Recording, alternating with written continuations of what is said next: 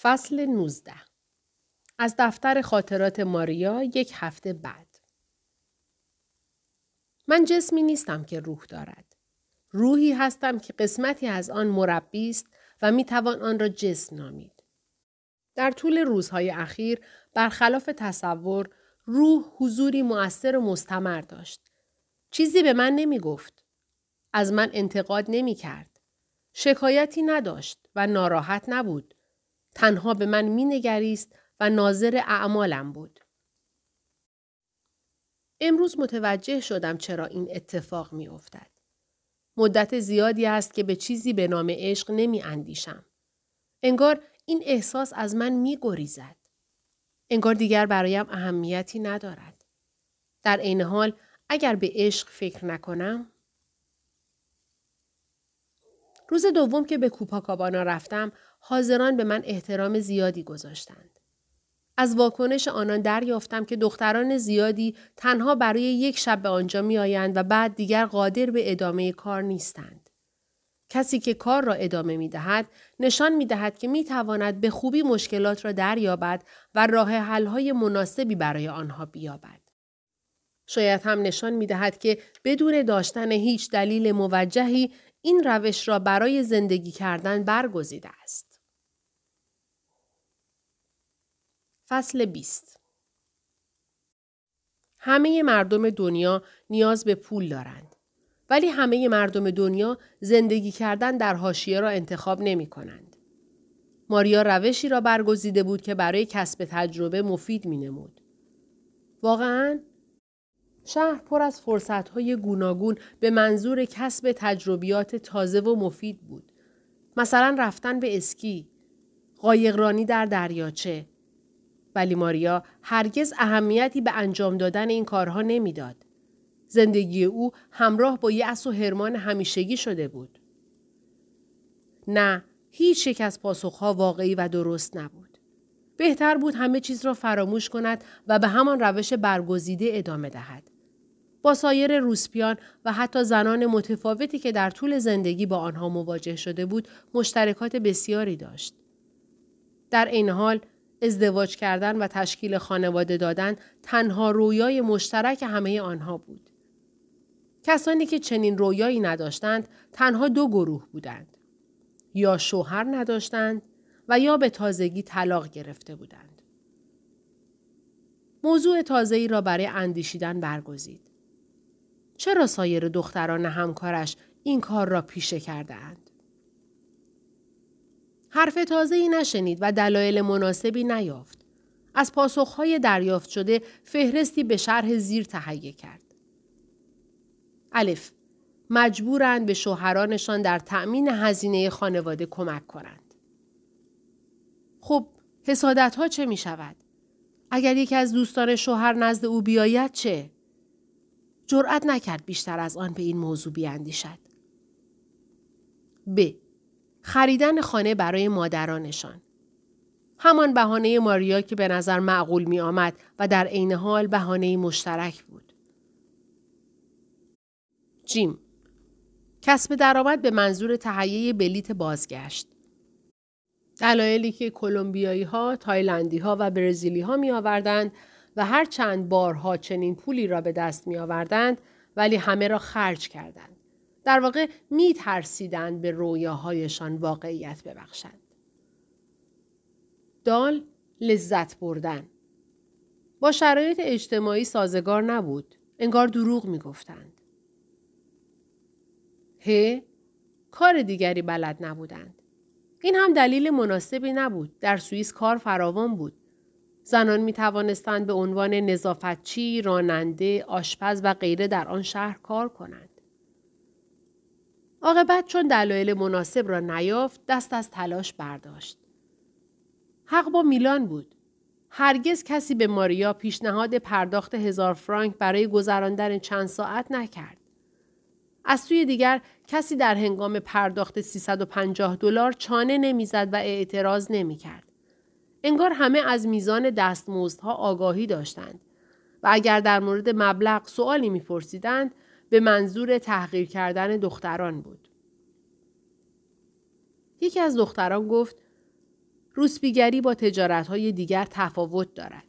تازهکاران مبلغ بیشتری از با تجربه ها به دست می آورند. بنابراین همیشه باید وانمود کنی که تازه کار هستی.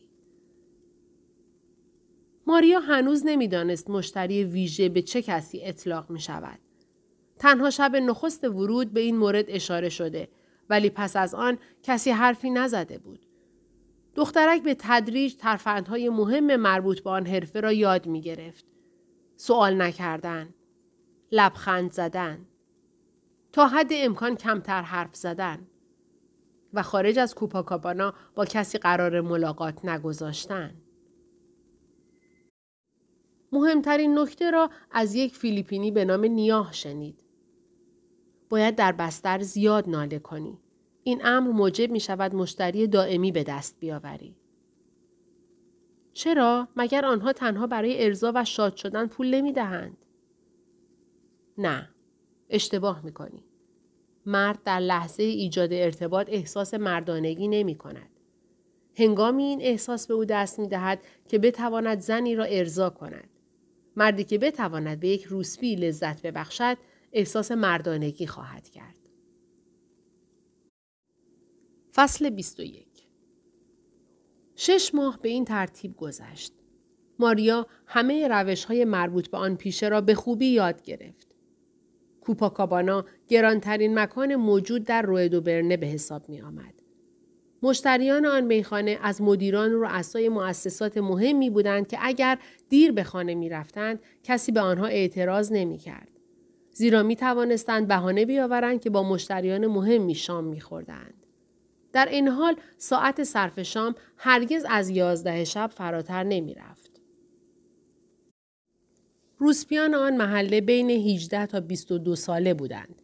دو تا چهار سال در روی دوبرنه کار می کردند و سپس افراد جوانتر جایگزین آنها می شدند. روسپیان سابق به محله دیگری به نام فیون می رفتند. بعد از آن به ژنیوم نقل مکان می کردند و همزمان با افزایش سن مبلغ کمتری هم به دست می آوردند. حرفه آنها معمولا در تروپیکال کستاسی به پایان می رسید. در آن مکان زنان دارای سنین بالاتر از سی پذیرفته می شدند. در واقع درآمد کسب شده در آن محله تنها برای مخارج روزانه، اجاره اتاق و خریدن یک بطری شراب ارزان قیمت کفایت می کرد. ماریا با مردان زیادی هم بستر شد.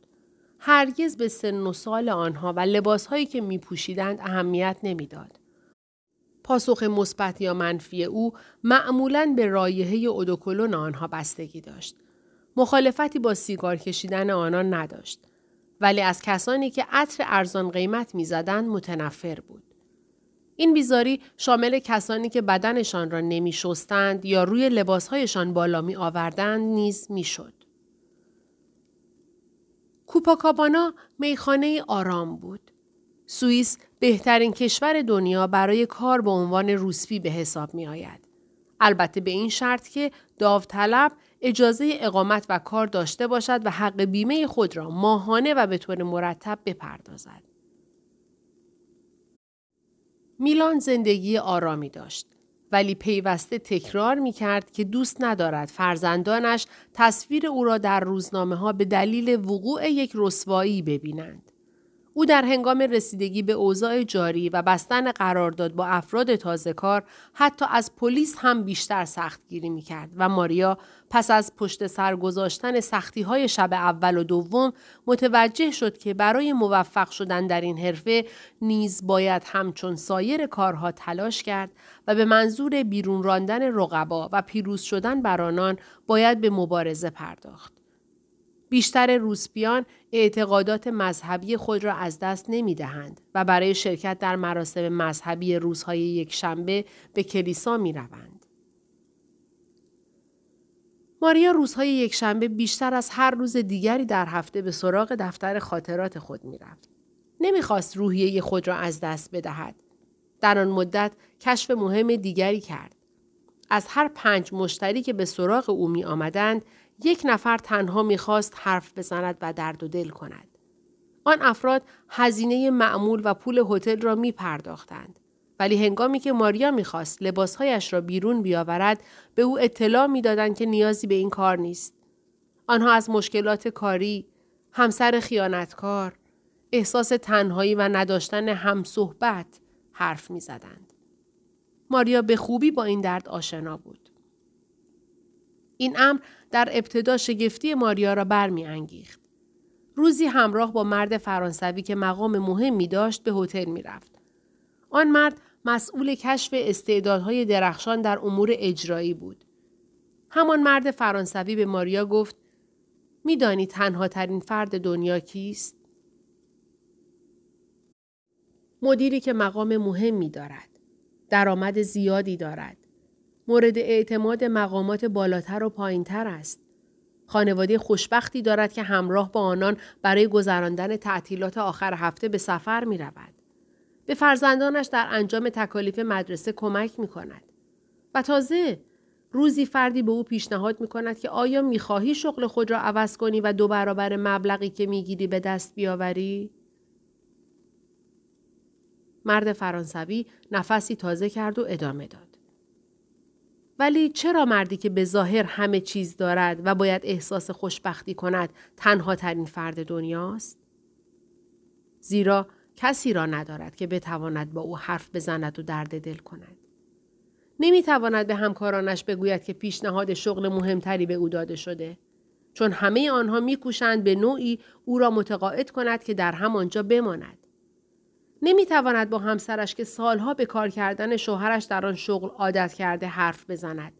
زیرا زنان همواره به امنیت شغلی اهمیت می دهند و از خطر کردن گریزان هستند. با هیچ کس نمی تواند حرف بزند و در حالی که باید مهمترین تصمیم زندگی خود را بگیرد کسی نیست تا توصیه های لازم را به او بکند. می توانی احساسات چنین مردی را درک کنی؟ نه. او تنها ترین فرد دنیا نبود. تنها ترین فرد دنیا را ماریا به خوبی می شناخت. خودش بود. با این حال به امید اینکه بتواند انعام خوبی دریافت کند مجبور بود با گفته های مشتری موافق باشد. همین اتفاق نیز افتاد. از آن به بعد متوجه شد که برای برطرف کردن فشار عظیم روحی مشتریانش باید به حرفهایشان گوش بدهد و با آنان همدردی کند. زیرا کیفیت خدمت رسانی به آنان را بالا می برد و می توانست پول بیشتری به دست بیاورد. هنگامی که فهمید برطرف کردن فشارهای روحی و روانی بسیار مؤثرتر و مفیدتر از برطرف کردن فشارهای جسمی است، باز هم به کتابخانه رفت. این بار برای گرفتن کتابهایی در مورد مسائل مشکلات زناشویی، روانشناسی و سیاسی. مسئول کتابخانه که تصور می‌کرد مشتری جوان او دست از روسپیگری برداشته و افکار خود را روی مسائل مهمتری متمرکز کرده است، بسیار خوشحال شد. ماریا روزنامه ها و مجلات زیادی را مورد مطالعه قرار داد و حتی خبرهای اقتصادی آنها را نیز خواند. زیرا اغلب مشتریانش مدیران و رؤسای شرکت های مهم بودند. به مطالعه کتابها و مقالاتی در مورد نحوه رسیدگی به خیشتن پرداخت. زیرا همه انتظار داشتند پند و اندرز بشنوند. در مورد هیجانات انسانی مقاله خواند. زیرا ادهی به دلیل فقدان این هیجانات دچار آزردگی می شدند. ماریا یک روسبی متفاوت و قابل احترام بود. در پایان شش ماه کار مشتریانی بزرگ، دائمی و وفادار داشت و همین امر حسادت دیگران را برمیانگیخت. البته تحسین مشتریان را نیز به دنبال داشت. چیزهای زیادی را در آن مدت یاد گرفته بود. از مشتریانش می‌خواست از حفاظ مخصوص استفاده کنند. برای دریافت انعام مناسب بیشتر از همیشه از خود صداهایی ناشی از رضایت در می آورد و به لطف نصایح نیاه هر آه و ناله اضافی پنجاه فرانک مزد برایش به همراه داشت. پس از برخواستن از بستر دوش می گرفت تا آرامش روحی به دست بیاورد. ولی هرگز بوسه‌ای به کسی نمی‌داد. نیاه به او گفته بود که بوسه ویژه عشق زندگی انسان است و می تواند همچون داستان زیبای خفته زن را از خواب بیدار کند و به دنیای پریان ببرد. هیچ لذتی از هم بستر شدن نمی برد. برای یادگیری بیشتر به استودیوهای فیلمبرداری رفت که فیلمهای ممنوعه می ساختند. می‌خواست سرآمد همگان باشد. البته کارهای زیادی را یاد گرفت ولی هرگز از آنها استفاده نکرد. میلان همیشه از حضور ماریا در کوپاکابانا ابراز رضایت و احساس خوشحالی می‌کرد. دخترک هر شب لااقل سه مشتری برای میخانه به تور می‌زد. در پایان آن شش ماه ماریا شست هزار فرانک سوئیس در بانک پس انداز داشت. در رستوران های گران قیمت غذا می‌خورد. برخلاف قولی که به خود داده بود یک تلویزیون رنگی خرید ولی هرگز آن را روشن نمی‌کرد. تنها دوست داشت یکی داشته باشد. به نقل مکان به محلی بهتر برای اسکان می اندیشید. به راحتی قادر به خریدن کتاب بود. ولی با این حال همیشه به همان کتابخانه دولتی می‌رفت که پل ارتباطی بین دنیای او و دنیای واقعی بود. دلش می‌خواست با مسئول کتابخانه حرف بزند. مسئول کتابخانه تصور می‌کرد ماریا عشقی تازه یا شغلی مناسب پیدا کرده است و از این بابت خوشحال بود. او هرگز چیزی در این مورد از ماریا نمی‌پرسید. شاید به این دلیل که مردم سوئیس خجالتی و خوددار هستند. البته این یک دروغ بزرگ است. زیرا ماریا می‌دانست که آنها در کوپاکابانا و در بستر افرادی پررو، شاد و دارای صفاتی همچون سایر مردم دنیا هستند. فصل 22 از دفتر خاطرات ماریا در یک بعد از ظهر گرم یک شنبه. همه مردان چه فرادست و چه فرودست چه مغرور و چه افتاده چه خوشمشرب و چه گوشگیر دارای صفات مشترکی هستند. مشترک و ویژه. آنها با احساس وحشت به میخانه می آیند. کسانی که تجربه زیادتری دارند میکوشند با بلند حرف زدن وحشت خود را پنهان کنند. کسانی که دارای امیال سرکوب شده هستند نمی توانند این وحشت را پنهان کنند. بنابراین مشروب می‌خورند تا با توسل به این ترفند از میزان آن بکاهند.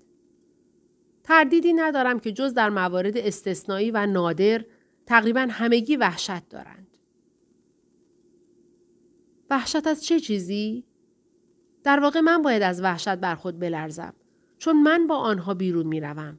به مکانهای ناشناخته گام می گذارم. قدرت دفاع از خود ندارم و سلاح با خودم نمی‌برم. مردان دارای روحیات غریبی هستند. نه تنها کسانی که به کوپاکابانا می آیند بلکه همه مردانی که تاکنون دیدم. آنها می توانند بزنند. فریاد بکشند و تهدید کنند. ولی در حضور یک زن از شدت وحشت چیزی با مرگ فاصله ندارند. البته شاید از زنی که با او ازدواج کرده اند نترسند. ولی به هر حال همواره زنی وجود دارد که آنها را دچار وحشت می کند و آنها را وادار می سازد که حوثهایش را برآورده سازند. البته مادر از این قاعده مستثناست. فصل 23 مردانی که ماریا از هنگام ورود به ژنو می شناخت به هر ترفندی متوسل می شدند تا متکی به نفس به نظر برسند. انگار بر زندگی خود و دنیا حکومت می کنند. ولی ماریا در نگاه آنان احساس وحشت از همسرانشان را می‌دید. علاوه بر آن ترس از ناتوانی احتمالی جنسی و نداشتن نشانه مردانگی آن هم در برابر یک روسپی معمولی که به او پول می‌دادند نیز در چشمانشان هویدا بود. اگر به فروشگاهی برای خریدن کفش می رفتند و پس از مدتی از آن کفش خوششان نمی آمد بدون لحظه تردید با در دست داشتن کاغذ خرید به فروشگاه باز می گشتند و پولشان را پس می گرفتند. ولی اگر به یک روسپی پولی می پرداختند و به دلیل ناتوانی جنسی نمی توانستند با او هم بستر شوند دیگر قدم به آن میخانه نمی گذاشتند. زیرا تصور می کردند همه زنان حاضر در آن مکان از ناتوانی آنان با خبر شدند. این امر موجب شرمندگی آنان می شد. ماریا اندیشید من باید شرمنده شوم که نمی توانم یک مرد را برانگیزم نه آنها. در موارد خاص میکوشید مردان را به حال خود بگذارد. هنگامی که یکی از آنها مست به نظر می رسید، از رفتن نزد او خودداری می کرد و میکوشید به طریق دیگری آنها را ارضا کند. همیشه کاری نمی کرد که موجب شرمندگی مردان شود. معتقد بود کسانی که صبح تا شب پیوسته با کارمندان، مشتریان، ماموران تدارکات، اعمال دروغین، درویی ها، ترس ها و ظلم ها در حال مبارزه هستند در طول شب می‌خواهند خودشان باشند و استراحت کنند، باید آرامش داشته باشند. به ویژه اینکه به هر حال 350 فرانک می‌پردازند. ماریا در طول شب چرا اغراق می کنی؟ در طول 45 دقیقه. اگر زمان درآوردن لباس، نوازش های دروغین، گفتگوهای بیهوده و دوباره پوشیدن لباس را از این مدت کم کنیم، تنها یازده دقیقه باقی می ماند. یازده دقیقه. دنیا بر اساس پدیده‌ای می گردد که تنها یازده دقیقه طول می کشد. و به خاطر همین یازده دقیقه در روزی که 24 ساعت دارد با احتساب اینکه همه مردان روی زمین هر روز با همسرانشان نزدیکی کنند چیزی جز بیهودگی نیست. مردان ازدواج می کنند. به خانواده خود می بالند. گریه کودکان را تحمل می کنند. هنگامی که دیر به خانه می رسند از توضیح دادن دلیل تأخیر عاجز هستند. دهها و صدها زن را می بینند که دلشان می خواهد با آنان در ساحل قدم بزنند. برای زنان ناشناخته لباسهای فاخر می خرند. حتی گرانتر از آنچه برای همسرانشان ابتیا می کنند. به یک روسپی پول می دهند تا کمبودهای احساسی آنها را جبران کند. به شرکت های سازنده لوازم آرایش، مؤسسات بدنسازی و رژیم غذایی مراجعه می کنند. و برای افزودن به اقتدار خود برنامه می ریزند. ولی هنگامی که با مردان دیگر مواجه می شوند، هرگز درباره زنان حرف نمی زنند. بلکه درباره پول، کار و ورزش به گفتگو می پردازند. آنچه در طبیعت پیشرفت مناسبی نداشت، از بین بردن جنگل های آمازون، تخریب لایه اوزون، مرگ پانداها، کمبود توتون، غذاهای سرطانزا و آنگونه که روزنامه ها تبلیغ می کردند وضعیت زندانها و زندانیان نبود. دقیقا همان چیزی بود که ماریا به آن اشتغال داشت. سکس ولی ماریا برای نجات انسانها نیامده بود. بلکه می‌خواست موجودی حساب جاری خود را افزایش دهد. شش ماه دیگر در تنهایی زندگی کند. مرتب برای مادرش پول بفرستد و آنچه را همیشه می‌خواهد و ندارد بخرد. به آپارتمان مناسبی نقل مکان کرد که شوفاژ داشت. هر چند تابستان از راه می رسید. از پنجره اتاقش می توانست کلیسا، رستوران ژاپنی، یک فروشگاه و یک رستوران را که همیشه برای خوردن قهوه و خواندن روزنامه به آنجا می رفت ببیند. با خودش عهد کرده بود تنها شش ماه دیگر آن روزمرگی را تحمل کند. کوپاکابانا، پذیرفتن نوشیدنی، رقصیدن، هتل، پول را پیش از عمل گرفتن، گفتگوهای بیهوده، دست روی نقاط حساس نهادن هم روح و هم بدن، همدردی کردن، دوست بودن در طول نیم ساعت که از آن مدت یازده دقیقه صرف می شود. سپاسگزارم. امیدوارم تو را هفته آینده ببینم. تو واقعا یک مرد هستی. بقیه ماجرا را هفته آینده بگو. چه انعام خوبی. هرچند لازم نبود چون با تو بودن لذتی با ارزشتر از پول دارد. از همه مهمتر عاشق نشدن بود. اندرزی با ارزش که به او داده بودند. نمی‌دانست آیا در آن مدت عاشق شده است یا نه.